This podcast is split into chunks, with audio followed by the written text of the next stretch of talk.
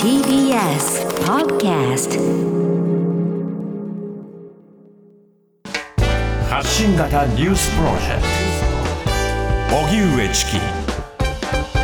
セッション発信型ニュースプロジェクト、荻上チキセッション。荻上チキと、南部ひろみが生放送でお送りしています。ここからは特集メインセッション。今日のテーマはこちらです。Share the pain Share the hope. Share the future. シリーズコロナ以後社会をどう設計していくか。メインセッション。ディスカッションモード。明日の国際障害者デーを前に改めて考える。障害者の就労支援の現状と課題。コロナ以後の社会をリスナーの皆さんと共に考えていくシリーズコロナ以後社会をどう設計していくかこの企画はみんながみんなを支える社会を目指し企業や NPO、行政、国際機関などとともに国内外様々な社会課題の解決に取り組む日本財団とのコラボレーションでお送りしています。明日3日は1982年に障害者に関する世界行動計画が国連総会において採択されたことから国際障害者デーと制定され日本では明日から9日までが障害者週間と定められています。新型コロナウイルスの感染拡大が続く中、昨年度全国のハローワークを通じて就職した障害者は8万9000人余りと前の年度から12%余り減り、リーマンショックの影響を受けた2008年度以来の減少となりました。2020年、障害者の法定雇用率を達成した民間企業の半数以下にとどまり、障害者を一人も雇用していない企業は日本国内で3万を超えています。そのため、法定雇用率は今年3月に2.3%に引き上げられました。パラリンピックやパラスポーツなどは徐々に身近になってきていますが、一方で障害者と共に働く社会の実現は先進国と比べても低いのが現実です。今日は改めて障害者の就労の現状と課題について専門家と就労支援をしている企業の方と考えます。では、本日のゲストをご紹介しましょう。リモートでご出演いただきます。法政大学現代福祉学部教授の神保里子さんです。神保里子さんです。よろしくお願いいたします。辛坊です。はい、よろしくお願いい辛坊さんよろしくお願いいたします。お願いします。はい。荻上さん、南部さん、こんにちは。はい、こんにちは。よろしくお願いしますお願いいたしご無沙ます。汰してます。ご無沙汰しております。あの、今年1月に、辛坊さんにうんはこの障害者雇用のテーマに出演していただきました。あの、その際からいろいろなお話をいただきましたけれども、改めて、障害者の就労支援の現状、あの、現在、まあ、12ヶ月経ちましたね。はい今の現状どうご覧になってますか？そうですね。やはりあの、コロナの影響というのは、あの、出てきているなというふうにか感じます。はい。であの、これは、障害のある方だけではないんですけれども、うん。あの、特に、あの、障害のある方と障害のない方、両方に出てる影響として、えーハローワークへの求人の申し込み件数というのが減少しています。はい。で、えーリーマンショックのお話先ほどあったんですけれども、ええ実は今、リーマンショックの時ほど、あの、一般の雇用環境は、えー当時よりも失業率高くなってないですよね。うん。で、これは、あの、障害のない方においては、特にあの、女性の方が、えー就業を手控えられているとええいうようなことで、ハローワークに、あの、就労を、あの、就職を申し込まないと、失業率にカウントされませんので、うん。えーそうした影響があると思うんですけれども、ええ同じように障害のある方も、えーハローワークへの求職の申し込み自体が減っているというようなことが起きています。なるほど。そうしますと当然就労状況にもデータとしてもうん実態としてもうん影響が出てくるということですけれども、この様々な就職活動などが控えられてしまう背景というのはどうなんでしょうか？そうですね。えっ、と、これは、あの、二つぐらいあるかなと思います。はい。で、一つはやはりコロナ禍において、障害者雇用に、で、あの、最も重要だと私は考えてるんですけども、インターンシップを経て、うん。ええー企業の仕事ですとか、あるいは環境ということ、そして自分の適性とを見極めた上で就職すると。はい。このインターンシップがコロナ禍において少しあの低調になってきていると。これは特別支援学校の実習なども、まあ、そうした影響を受けていると思います。ええでもう一つは、障害のある方の中にはですね、えーやはり内部障害の方ですとか、身体障害の方の中には、えー感染に大変弱いというところがあって、えー就職するよりは、今は、あの、健康第一と、えー就職活動すること自体が不安であると。あそうしたこともあろうかと思います。うーん、なるほど。そうなりますと、今後、まあ長期的にも、例えば障害所得であるとか、えーそれからその就職率の状況、推移などにも影響がで響響いてくるというか、長期的な影響も出てきそうですよね。そうですね。まあ、今の現状の、あの、感染の、あの、状況ですと、まあ、随分インターンシップ等も、あの、戻ってきてはいるんですけれども、はい。まあ、この、あの、状況ができるだけ、あの、長くう続いて、あの、感染を抑えられるような、あの、環境がまずは必要かなというふうに思います。うん。また、そもそも障害者雇用には、もともと課題があったということですけれども、その問題というのはコロナ禍で継続しているのか、より響いているのか、そのあたりはどうでしょうか？そうですね。やはりあの、障害のある方が雇用を通じての社会参加ということについては、今申し上げたような、あの、現状がありますので、うん少し響いてくるというふうに、あの、考えられます。うん。あの、ただですね、えー今年の3月1日コロナ禍ではあったんですけれども、はい。あの日本においては、あの、障害者雇用の法定雇用率という、障害者雇用率制度というのがあります。うん。これ、当初は1月1日に引き上げるとはい。いうことが予定されてたんですけれども、まあ、コロナ禍ということで、えー関係者が、あの、協議を重ねまして、で、3月1日に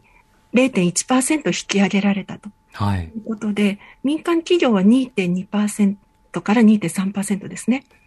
で、国と地方公共団体は2.5%から2.6%。うん。で教育委員会は、あの、2.4から2.5ということで、あの、引き上げが行われたことによってですね、はい。えー雇用率をやはり達成していこうという、あの、国や地方自治体、教育委員会はもちろんですけれども、民間企業もそうした意欲が、あの、高まっておりますので、う雇用に関するその、えー動きというのはですね、あの、止まることはないんじゃないかなというふうに思っています。なるほど。これ、改めてなんですけれども、障害者の雇用率制度、あの、法定雇用率の制度というのはどういったものなんでしょうか？えーあ、すいません。ごめんなさい。はい。えー民間企業、あるいは国や地方自治体が、あの、雇用する障害者、雇用する労働者のうちに一定の割合で、あの、障害のある方を雇用するように義務付けたあの制度になりますねう。ん。で、その雇用率が民間企業ですと今2.3%ということになります。うん。この義務付け、達成できなかった場合というのはどうなるんですか？達成できない場合はですね、あの、未達成のお一人につき、あの、月5万円、年間60万円の納付金という、あの、えーけ経済的なあの、バランスを、あの、調整する納付金を支払うことになっています。うん、なるほど。そうしますと、その引き上げ時期がずれるというのは、あの、おそらく障害者雇用がこの時期だと大変だからということで、若干伸ばしたということになるわけですか？そうですね。やはりコロナ禍で大変混乱をしておりましたので、はい。あの、事業主、あるいは国地方自治体のその雇用の準備ですね。あの、コロナ禍ですので、これまでとは違う、その、えー新しい生活様式ですとか、それがやはり、あの、職場にも必要なわけで、うん。そうした、あの、感染防止にえー関わる準備ですとか、あの、そうしたことに一定の時間が必要だということだと思います。なるほど。またこの法定雇用率をめぐる議論、今数字が少し上げられて、うんそこがまあ達成目標となっているということですけれども、加えて実際にじゃあ雇用するとなると、雇用現場でも様々な環境整備などを行うことが必要だと思いますが、これのまず背景となる法律や今の現状などはどうでしょうか？はい。えー背景となる法律、あの、雇用促進法ということでしょうか？雇用促進法と、それから障害者差別解消法、それぞれありますよね。そうですね。あの、障害者差別解消法は、あの、今年の6月に、あの、新しい新法が、あの、交付されています。はい。で、あの、ちょっとよく 私どもの学生なんかも混乱してしまうんですけれども、うんあの、障害者差別解消法というのは、一般的な、その、えー反復継続的に、あの、事業をしている、その事業者に、障害者に対する合理的配慮や差別の禁止を、あの、定めた法律なんですね。うん。で、この障害者差別解消法の中で、えーいわゆる事業主と労働者という雇用関係に関するものに関しては、障害者雇用促進法で、えーになっていくということが定められています。うんうん。なるほど。ですので、まあ、差別解消法、今回、あの、改正されたんですけど、6月4日に交付されたんですが、はい。もうそこの主な、あの、改正点というのは、これまでは、あの、障害者差別解消法の、で求められている障害者に対する合理的配慮や差別の禁止というのが、民間の事業者に対しては、まあ、努力義務のような形だったんですけれども、うん。これが、まあ、施行から3年以内の間に、えー義務化されるということになっています。はい一番大きな改正点じゃないかなというふうに思います。うん。この合理的配慮の義務化というのは、はい具体的にはどういったことになるんでしょうか、そうですね。例えばですね、今回、あの、あの、お伝えしたいなと思うのは、はい事業者っていうと、えー営利団体ですね。えー一般の会社とか、うんまあ、そういうことをイメージされる方が多いかと思うんですけど、はい。反復継続的にいろいろなサービスを行っている非営利団体、営利か非営利かは問わないんですね。うんうん。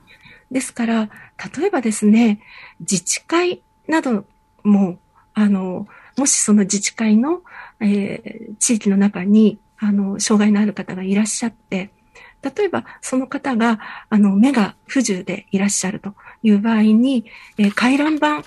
など、そうしたものを情報の保障をしてくださいというような申し出があったとすると、うん。それに対して、えーひもちろん自治会って非営利団体なわけですけれども、はい。あの、それでもやはり一定のあの合理的配慮を検討する必要があるということになろうかと思うんですねう。ん、なるほど。まあ、回覧板、例えば、大体紙でこう回ってきて、隣の家に流してくださいねってやつですけれども、そうですね。まあ、例えば QR コードがついてて、それでテキストがコピーできて、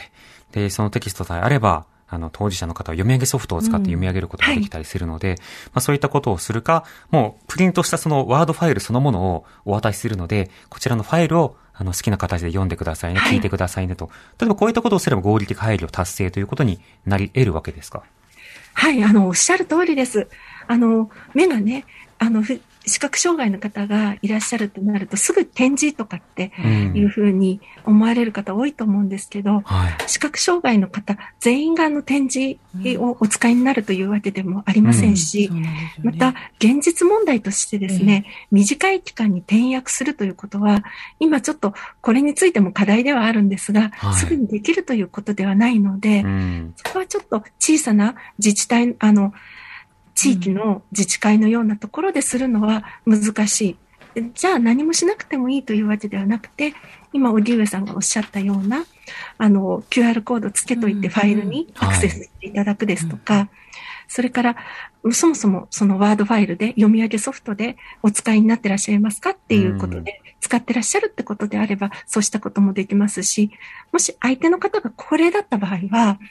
あのソフトウェアとかうん。コンピューターをお使いじゃないかもしれないので、うん。そうした場合は、あの、音声で、あの、例えば、あの、録音したものをお聞かせするとか、うんうん。あるいは本当にご自宅に行ってですね、今コロナ禍なのでそこがちょっと難しいと思うので、うん。あのね、音声のうん。情報をお渡しするのがいいかなと思うんですが、はい。聞いていただくという方法もあろうかと思います。うんうん。この合理的配慮、あの、様々なところで聞く機会も多くなってきたと思うんですけれども、はい。あのまだ耳慣れないという方もいらっしゃるかもしれません。この合理的配慮、改めてどういった意味の言葉なんでしょうか？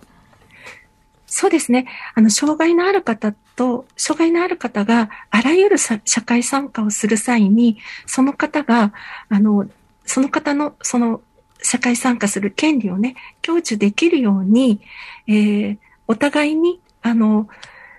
できることを、こう、すり合わせていくというようなイメージでしょうか。うん。あの、様々な社会の中で生きていくためには、当然差別はあってはならない。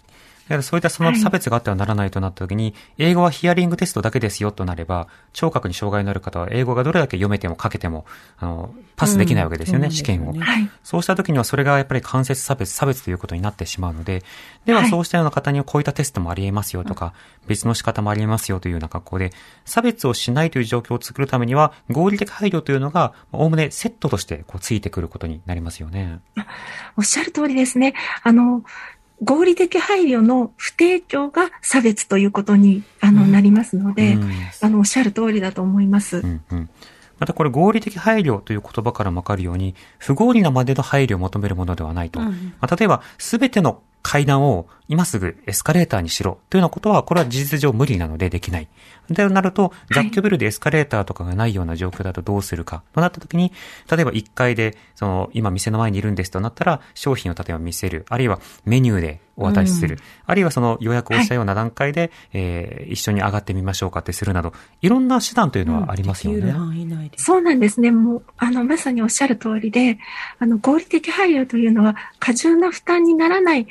範囲でというふうになってるわけですが、ええじゃあ、過重な負担だったら何もしなくてもいい、いいということではなくて、おあの、できることを、うんあの、すり合わせていくという形になりますね。うん。ですので、先ほどのあの、自治会の回覧板の例でも、ええいきなり転訳というのは、それはちょっと難しいってなったら、じゃあ何もしないということではなくて、先ほどご案内のような読み上げソフトを使うようなファイルをお渡しするとか、それこそそのまま読み上げた音声データをお渡しし、あの IC レコーダーでうんプチって押して聞いていただくとか、まあ、いろんな方法があるということですね。うんこの合理的配慮が、ただコロナ禍の中で、あの、就労支援、就労現場になると、まあ、様々、例えば、建物の状況を配慮しましょうとか、いろんなデバイスを配慮しましょう、作りましょうといったときに、いやでもその設置する予定だったところに今アクリル板があるから通せなくなってしまったなど、いろんな、あの、足踏みというか、ブレーキ要因がありそうですね。そうですね。そのアクリル板、うんただ、あの、おそらく障害のある方が最初からお勤めなのであればですね、そのアクリル板を立てるときに、おそらく、あの、相当配慮してると思います。やうんうんっぱりあの、音声が聞きづらくなってしまうとか、はい。あの、いろんな、あの、工夫されて、あの、アクリル板を設置する、あの、試行錯誤をされてることを聞いたりしております。うん、なるほど。そうすると、すでに、あの、やっぱり働いている同僚になられているような職場だと、当然ながら同じメンバーとして職場改善の仕方を話し合うということになるので、そうしたような、その、はいまあ、なんでしょう、こう、先輩がすでにいるような職場だと、新しくリクルートする、つまり新規にもう一人お雇いしましょうかってなった時には、割と議論がスムーズにいく場合もあるということですか？そうだと思いますね。本当にあの、もちろん、初めて雇用する障害の種類の方うんですね。。これまで精神障害は、あの、雇用したことなかったけれども、うん。っていう場合は、まあ、若干の、その、あの、事前の準備は必要だとは思うんですけれども、はい。あの、まあ、しかしながら、例えばすでに知的障害の方を雇用してるとか、あの、死体不自由の方を雇用してるということになると、あの、職場を訪問してみますと、あの、それぞれやっぱり皆さんがその場でできることを自然とこう、あの、するという職場風土ができているような職場が多いんですね。で、そうしたことがありますと、新たな、例えば精神障害の方に対しても、あの、雇用の定着が、あの、比較的スムーズということはあると思います。はい。まあそうした中でいろいろな声が今日はですね、はいリスナーの方から届いています。まずはこちら紹介しましょうか。はい、えー、ラジオネーム、はい、ハイジさんからです。ありがとうございありがます。とうございます。私は発達障害者で障害者就労支援センターを利用して仕事を探しています。自分でハローワークへ行って障害者雇用で探して問い合わせをセンターにしてもらいます。選べる仕事は少なくなかなか就職できないですというふうにいただいています。はい。数が今少ないんじゃないかというコロナの影響というのもこういった方には出てきますよね。はいそして、ラジオネーム、えポンコツ D2 さん、ありがとうございます。はい、ありがとうございます。え4年前に弱視となり、弱視となり、地方公務員を辞めて、家でラジコや音楽を聴いて過ごしていました。うん、地方ということもあってか、就労などについてほぼ情報がありませんでした。うん、今年になって、ふとしたきっかけで、知人から日本盲導犬協会さんや地元の県にある資格支援学校を教えてもらい見学に行ってます。うん、とにかく情報がないです。市役所も知らなかったようですが、障害者就労の一元的なポータルサイトや、えー、電話相談があると助かりますと、そう思いますといただきました。うん、こういったような状況も、例えばコロナ禍で役所が忙しいと、うん、なかなかリソースを避けないというようなことも起こり得るわけですが、辛坊さん、こういったメールいかがでしょうか？あの、まずあの、ハイハイジさんが、おっしゃってた、はい、あの、仕事の種類が少ないというのは、あの、すごく、あの、これまでもですね、あの、職域とよく言うんですけれども、うん、あの、仕事の幅を広げようっていう、あの、関係者の努力はあるんですけれども、はい、あの、やはり、えー、特にコロナ禍で、今すごくその人手が不足している仕事というのが、例えば運輸ですとか、あるいは、あの、スーパーマーケットですとか、小売りですとか、まあ、そうしたところの、あの、仕事に、比較的偏ってるという部分もありますし、はい、あの事務の仕事があの逆にそのオンラインに今なっていて、うん、オフィス自体も、はい、なかなかあの稼働率がそれほど高くなくなってるっていうような状況も関係してるかもしれません。うんうん、まあ、ハイハイジさんがちょっとどういう職種をご興味されてるのかがわからないんですけれども。うん、ハイハイジさん特集嬉しいです。ありがとうございます。はい、ご起訴いただいてます。でもリモートもこれ、いい面悪い面というか、メリット、デメリットあると思うんですが、そこはどうですか、はい、そうですね。あの、メリットとしては、あの、これまで、あ例えば地方で、うん、えー、交通の手段が不便で、うん、あの、本来非常にお力もあるような、あの、身体障害の方が、お仕事できなかったっていう現状があるわけですよね。でそうした方が、あの、リモートワークで、えー、例えば東京都、都内の企業とつながったり、あの、して、えー、仕事が、あの、できるようになったという、まあ、こういうのはいい面だと思うんですよね。うん一方で、あの、それは一定程度その事務職のあの方であれば、あの、の経験があればそういうこともできるわけですけど、えー、今までパソコンも扱ったことない、これからあの覚えますよっていう方ですと、あの、オフィスが空いてれば、OJT でこう、うん、あの勉強していくことができるんだと思うんですけれども、うん、オフィスが稼働してないっていうふうになると、これまで事務仕事に担当してない人がそこに入っていくっていうことは、うん、もしかすると少し難しくなってる部分もあるかもしれません。ハードルが高くなるようなこと、コミュニケーションが取れない面での困難というのが場面にある。そうですね。それもどう応用していくのか、対応していくのかも問われますね。はい、ご時代も続けていきます。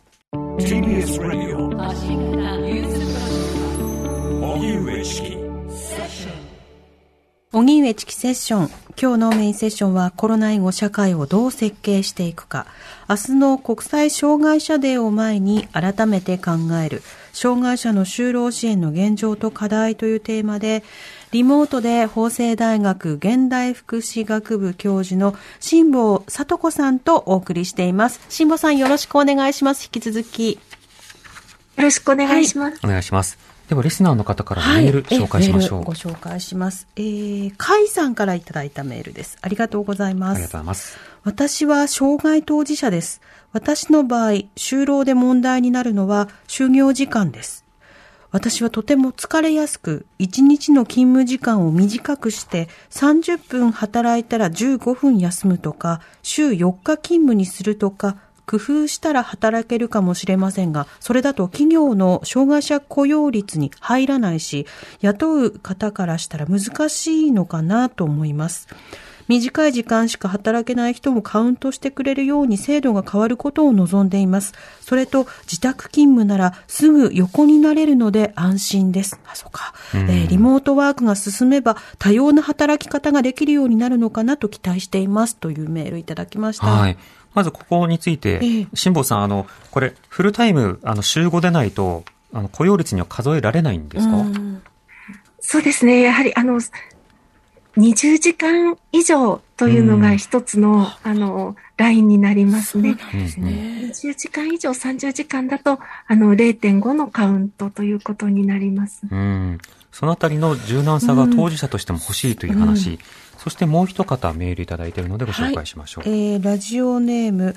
橋を歩く猫さんからいただいたメールです。ありがとうございます。私はパートの仕事をしています。障害者雇用の方もいます。最近入った男性については、上司から自閉症のある方なので、いろいろな人から同時にいろいろ言われたりするのは、応じるのは無理なので気をつけるようにと言われています。しかし、それ以外には細かい指示などはなく、中にはいろいろ配慮が必要なことを同じ時給で働いているのにずるいなどと陰で言う人もいます。合理的配慮の必要性についても、障害の特性についても知らない人がいるので、経営者側も現場に丸投げではなく、合理的配慮の必要性について、きちんと職場全体に説明をした方がいいのではないかと思います。といただいています。理念を伝えるというコミュニケーション面と、うんうんまた具体的な、まあ、様々なえー労働者に合わせた職場づくりが必要だというようなご意見、ただいただいております。はい。で、ここでもう一方、ゲストの方にお話を伺います。はい。えー、リモートでご出演いただきます、京丸園株式会社代表取締役の鈴木敦さんにお話を伺います。鈴木さん、よろしくお願いいたします。こんにちは。こんにちはよろしくお願いします。はい今日マレーの鈴木です。はいよろしくお願いします。えー鈴木さんのプロフィールをご紹介しますね。えー鈴木敦さん、京丸園株式会社代表取締役で NPO 静岡ユニバーサル園芸ネットワーク事務局長です。平成9年から障害者雇用を始められ、現在ユニバーサル農園として障害者24名を雇用されています。姫ネギ、姫三つ葉、姫チンゲンなどオリジナル商品を生産し全国に出荷なさってます。ユニバーサル農園の取り組みをまとめた絵本、メネギ農園のガガガガーンが明日合同出版株式会社から出版されます。はい。はいということで、芽ネギ大好きです。ガガガーンかな？あガガガ。ガガガーンですね。メネギが多かったです。ガガガーンガガガーンでした。は。はいい。ということですけども、鈴木さん、まずこの京丸園はどういった農家なんでしょうか？はい。えー、自分たちのあの農園はですね、僕で13代続く農園で、ですからもう300年とか400年ずっとただ農業をやってるっていうだけなんですけどもね、うん。えー代々農業を続けてきたっていう農園になります。はい。育ててこられたのはどういったものなんですか？今は、えーっと、あの、水耕栽培で、うんえー、芽ネギとか、あー三つ葉とか、はい。チンゲン菜っていうのをね、こう栽培してたり、あと路地っていうか、その畑では、うんあさつまいも、うん。それから、田んぼでは無農薬のお米を作るように、あの、アイガモを田んぼに放したりして、はいうんうんえー無農薬のお米を作ったりとか、まあ、そんな取り組みもしさせてもらってます。はい。どの野菜もうん大好きなものばかりです。はい。さて、あの、この京丸園では、今、障害者の方を雇用されているということですけれども、どういったような雇用状況に今はなっているんでしょうか、そうですね。えっと、今、農園全体では、あ100人が働く農園になってます。ええで、えーそのうちの24人が障害を持った人たちでっていう形なんですけど、うん。まあ、えっと、まあ、今日のお話の中で言うとね、うーんと、その24人の障害、まあ、の100人、たくさんの農園、人が働いてるっていうのが一つ特徴なのと、ええあと、障害を持った人たちがいるっていうのもそうなんですが、えっと、最高齢者が今85歳。一番下が17歳、うん。わ87654321とこう全てラインナップしているっていうね、はいはいえーーその、そんなところが一つのユニバーサル農園というような形になってきた。まあ、これが、障害を持った人たちとの出会いの中で、えー高齢者の人たちも働けるようになってきたっていうね、うんそんなところも、うん少しお伝えしたいかなと思ってます。はい。あの、この明日発売の絵本、あの、今手元にあのサンプルいただいてましてした、本当に面白かったです。ねあの、早速帰ったら、はい子供にも読ませたいなと思ったんですが、これあの、そもそもこの絵本のタイトルにガガガーンともありますけれども、これはガーンとこう気づいた、もう驚いたというか、あ、世界観が変わったという感じの表現ですよね。いやー、本当にその通りで、あの、まあ、どんな形で表したらいいのかっていうね、いろいろ出版社の方や、え、あの、作家の方々からも相談してっていうか、結局このガガガーンっていうこのね、あの、この言葉がいいだろうっていうことに落ち着きまして、うんえーまさしくその通りですね。なるほど。衝撃だったっていう。はい。えーでは、実際に京丸園さんでは、どのような仕方で障害者の方が働くようになって、どんなガーン、ガガーンがあったんですか、あ、あの、えーっと、障害を持った人たちとのこう出会いがあったときに、えー特別支援学校の先生とこう、まあ、出会っていくわけなんですが、うん。あの、うちなんかで言うとですね、あの、お刺し、あの、イメージしてもらいたいのが、あの、お刺身なんか入ってる、あの、スチロールのトレーなんかよくありますよね、スーパーなんか。はい。はい。まあ、ああいうトレーを1日1000枚洗う仕事があるんですけども、うん。まあ、こういう洗い物の仕事だったら、障害を持った人たちができるんじゃないかと思って、はい特別支援学校の先生に、こう、こういう仕事があるんだけどってこう言ったら、あ得意ですからぜひやらせてくれって話になって、はい。で、こう、障害を持った人たちがうちの農場にやってきたっていうのが、まあ、スタートになっていくんですが、うん。で、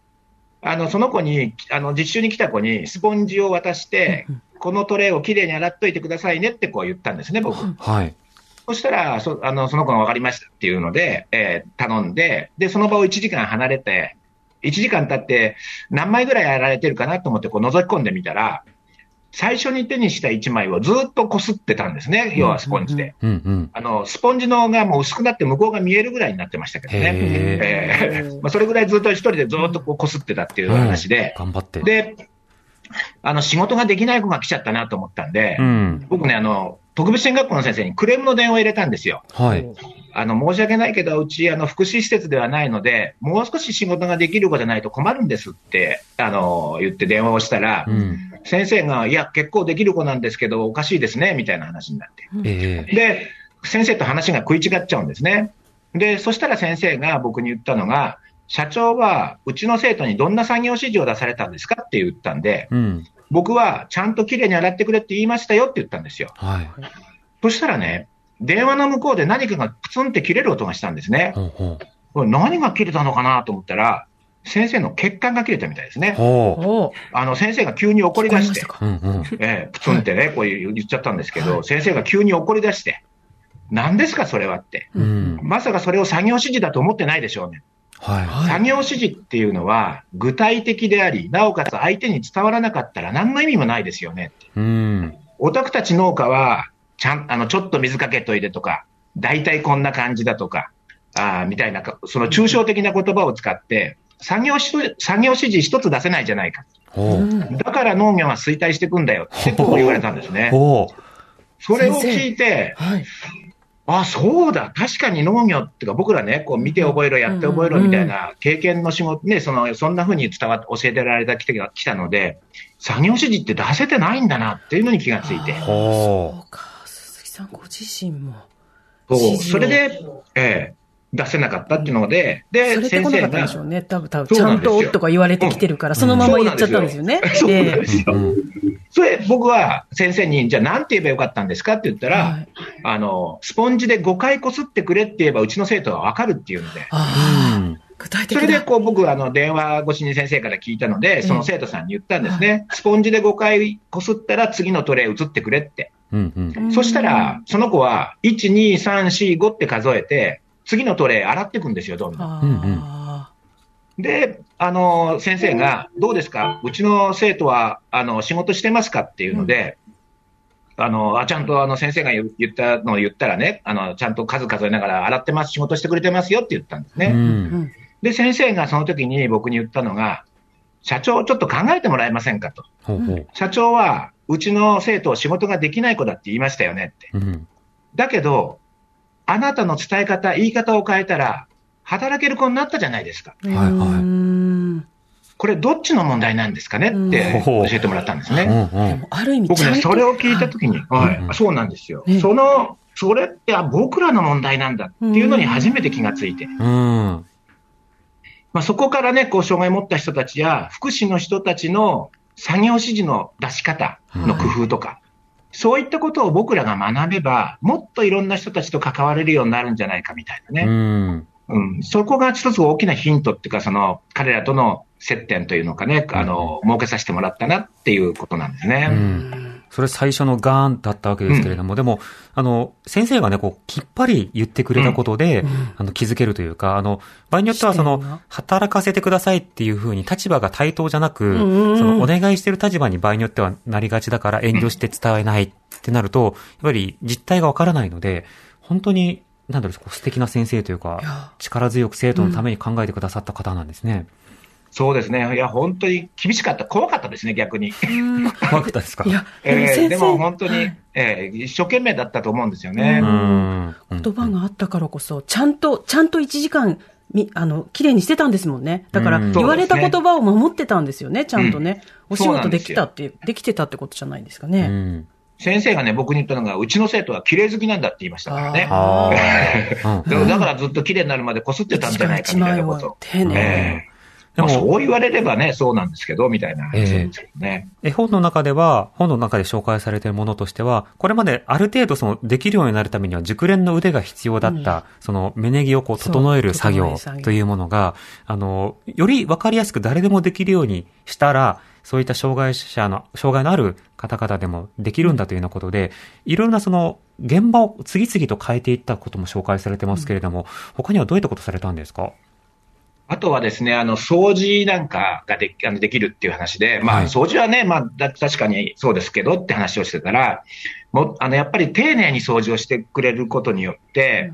うん、えっ、ー、と、農園の中の草が減ったり、うん、えー、してきて、で、農園の草が減ると、今度は病害虫っていうか、あの、虫だとか病気だとか、そういうのが減るようになってきて、うん、彼らがゆっくりでも丁寧に仕事するっていうことが、あの自分たちの農業分野においては、非常にこう有利に働くっていうのかな、うん、この農薬が減らせたりとか、はい、あそういうことにつながるんだっていう気づきをもらったりとかね、えー、だからやっぱり掃除なんていうのは逆に言うと、雑にやると、あのよくないですよね、要は早ければいいっていうもんじゃないですよね。ってなると、障害持った子たちのゆっくりな仕事っていうのが、ものすごくこう有効だっていうか、職場の中で有効だったりするっていうね、うんうん、そこがあの大きなそういった部分なんかも気づかせてもらいましたね。うん絵本では気づくたびにガーンがガガーンになり、さらにガガガーンとなりと増えていく様が 紹介されています。で、これあの、こういったような仕方でいろんな方々、それこそ高齢な方から若い方まで働くような農園にどんどんなっていったというような紹介されてますが、ちなみにこのコロナの影響というのは鈴木さんどうでしたか？これはもっとガガーンってきまきましたね、やっぱりね。はい、あのやっぱり飲食の、ね、方々、本当大変な思いされたと思うんですけども、うん、えー、とやっぱりその飲食の店の皆さんが泊まるっていうことは、その食材がね、僕ら提供が、うん、あの、食材を送り出す側なんで、それも止まってしまうっていうことで、やっぱりその、飲食店さんと同じような、あの、減少の仕方っていうのかな、を受けたんですけども、うん、まあでもな、ここを少し動き出したんで、ちょっと頑張らなきゃねっていうところで今、やってるところなんですけど。も、はい。その間というのは、その農、農場の場合だと、その例えば雇用調整助成金とか、他の中小企業とか、ま、あの、大企業でもあるじゃないですか。はい、こういった制度の利用というのはできたんですか？いや、今回ね、それに当てはまらなくて、ああ。で、えー、っと、まあ、少しね、みんな少し働く時間なんかを短くしてもらったり、で、まあ、あと急遽、あのー、スーパーなんかでは野菜が動いたので、やっぱりスーパーで売れるような野菜を生産を始めたりとか、まあ、いろんなね、ちょっとこう工夫をしながらしのいだって感じですかね。これは当てはまらなかったというのはどうしてなんですか？えっと、ちょうど規模、規模的に中途半端だったり、その売上の減少の幅が中途半端だったり、本当にこう当てはまらないとこってあるんですね、やっぱりね。なるほど。そうか。もうちょっと例えば小さければとか、もうちょっと打撃を受けていればサポートが来るのにということなんですね。そうですね。ちょうどこう、何、すべてが合わないみたいなところを言っちゃったっていうのがね、余計きつかったかなって感じしますね。うん、なるほど。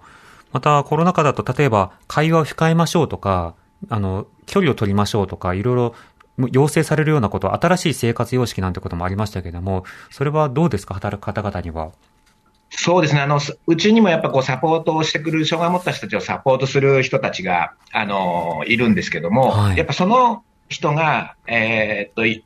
その彼らの働いている場所に移動していくことが逆に言うとリスクになるっていうことで、うん、あの、なんですかね、うん、障害を持った人たちの働きの場をこう巡回できなくなってしまったりとかっていうのがあったり、はい、まあそういったところを、まあ急遽、あの、ビデオカメラみたいな、そのネットにカメラをつなげて、えー状況を一箇所で見れるようにするとか、ほうほう。みたいなこともね、緊急に行ったりとか、をしてきましたけどもね。うん。はい。そのリモートでいろいろな指導であるとか支援ができる制度というのは、コロナが落ち着いても使える面もありそうですか？あ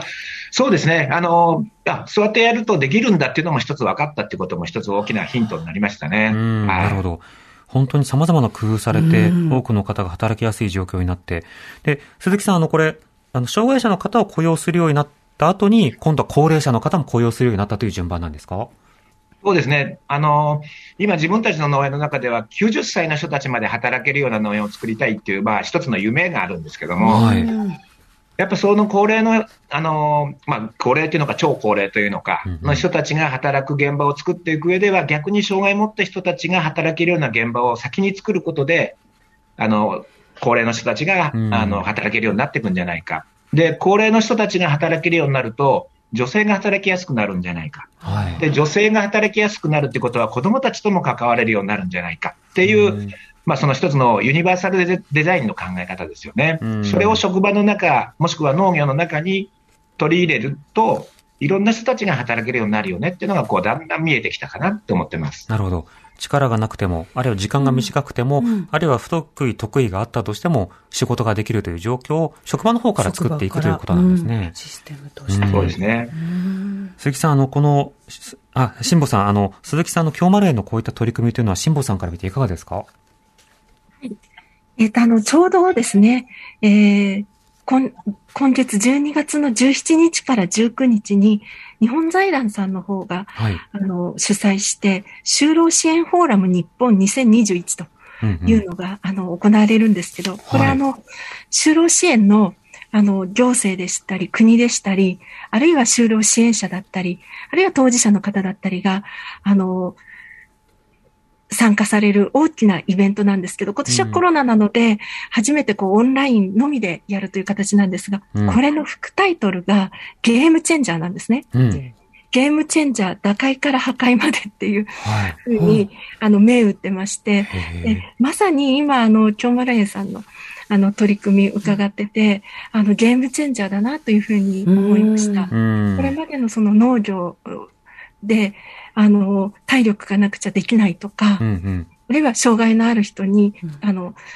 お話ししてもわからないですとか、うんうんえーそういうような、まあ、思い込みというんでしょうか。はいそうしたものをこう、打破してですね、新しい世界切り開かれたなっていうふうに思いました。うーんなるほど。今日はですね、他にも本当にたくさんの方からメールをいただきまして、やはりその賃金が低いというような状況で、あの、問題を改善してほしいというような方もいらっしゃれば、場合によってはその、えー実際に職場で検討したんだけれども、うん。様々な設備の改修が必要だということが分かって、採用を諦めてしまったというような方からもメールをいただいてます。はい。まあこうした障害者雇用、しかし、あの、法定雇用率がこう、定められて、はい。上げられていくというようなことが続き、また配慮を求められるということになると、やっぱり様々な事例から学びたいという方、多く出てくることになっていくわけですね。そして年を重ねるということは、みんな誰もが障害者になっていくということにもなるわけだと思います。鈴木さん、あの、こういった雇用の現場で、まあ経営者の方で、どうすればいいか悩まないとか、どうしたら知識を得られるのかとか、そうした方に対してアドバイスというのはいかがでしょうか？いや、もう本当にアドバイスっていうあれはないですけど、はい。あの、やっぱり障害を持った人たちが働きやすくしていくと、結果的に僕ら自分たちも働きやすくなっていくんだってことがはっきり分かったので、まあ、ぜひね、こう、なんですか、障害者雇用をしなくちゃいけないとか、そういう観点じゃなくて、自分たちの働きの場がもっと自分が働きやすくなるためにっていう視点なんかでこう取り組まれると、ね、こううん。自分もやる気になるし、うん。あのけ結果、いろんな人たちも働けるようになるしっていうふうにつながっていくのかなと思ってます。うん。はい。そうですね。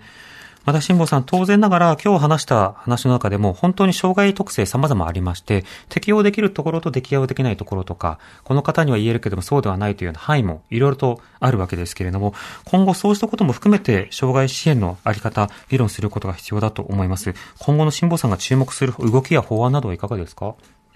そうですね。あの、今まさにおっしゃったように、障害者雇用のあの対象者がこう広がってるわけですよね。はい。それと同時に実は障害者雇用がこれほどあの、鈴木さんの取り組みなど、いろんな形で、あの、事業主の方が努力をされたり、障害のある方自身も頑張られたりして、うん。障害者雇用広がってきたわけですけど、ええ。そうした中で就労を今度支援する、あの、立場の支援者も、様々な背景を持たれた方が、あの支援に携わって、今、やっぱり1万人とも2万人とも、あの、この仕事に携わっている人がいらっしゃるっていうふうに言われてるんですね。うん。でそうしてくると、やはりその就労支援ということに対して、えーどのような形で、えー広がりを持ったニーズに対応していくのか、はいやっぱり人材育成が、あの、重要になってきくるんじゃないかなというふうに、あの、思っています。うん。具体的にやはり予算がどうつくのか、あるいはそうした知見などをまあ共有した上での人がどう育っていくのか、うんそうしたことの計画というものをしっかりと立てつつ、各職場だけに委ねるのではなく、そういった職場全体を支えるような体制というのも必要ですよね。そうですね。うん。えー先ほどですね、えー、辛坊さんからもお話ありましたけれども、はいお知らせをしたいと思います。改めて。日本財団は今月17日金曜日から19日日曜日の3日間にわたって、就労支援フォーラム日本2021を開催します。うんえーこちらのフォーラムでは、障害者の就労支援をテーマに、基調講演や行政説明、パネルディスカッションをはじめ、コンテクストフォーラムなどを行います。こちら、オンライン開催のため、全国どこからでも参加が可能になります。詳しくは、日本財団のウェブサイトをご確認ください。はい。そして先ほども案内がありましたけれども、あの、この農園の、はい鈴木さんの京丸園のええ試みが絵本になりましたといいうことで、とても可愛らしく力強い本そうなんでですすよ。ね。鈴木さん、あの、現物見たときどうでした感想は？いや、あのー僕の、僕を題材にしてくれたっていうことで言うと、ほっぺたにほくろがないじゃないかっていうね、えー話もありましたけど、ええまあ、あの、あの、すごくかっこよく書いてもらってありがたいと思ってます。はい。これは合同出版さんから発売とはいいうこと。になります。芽ネギ農園のガがガーンです。はい明日出版となります。はい。はい。えー今日はリモートでご出演いただきました法政大学現代福祉学部教授の辛坊聡子さん、そして、えー京丸園株式会社代表取締役の鈴木敦さん、お話伺いました。お二人ともありがとうございました。ありがとうございましたありがとうございました。荻上チキ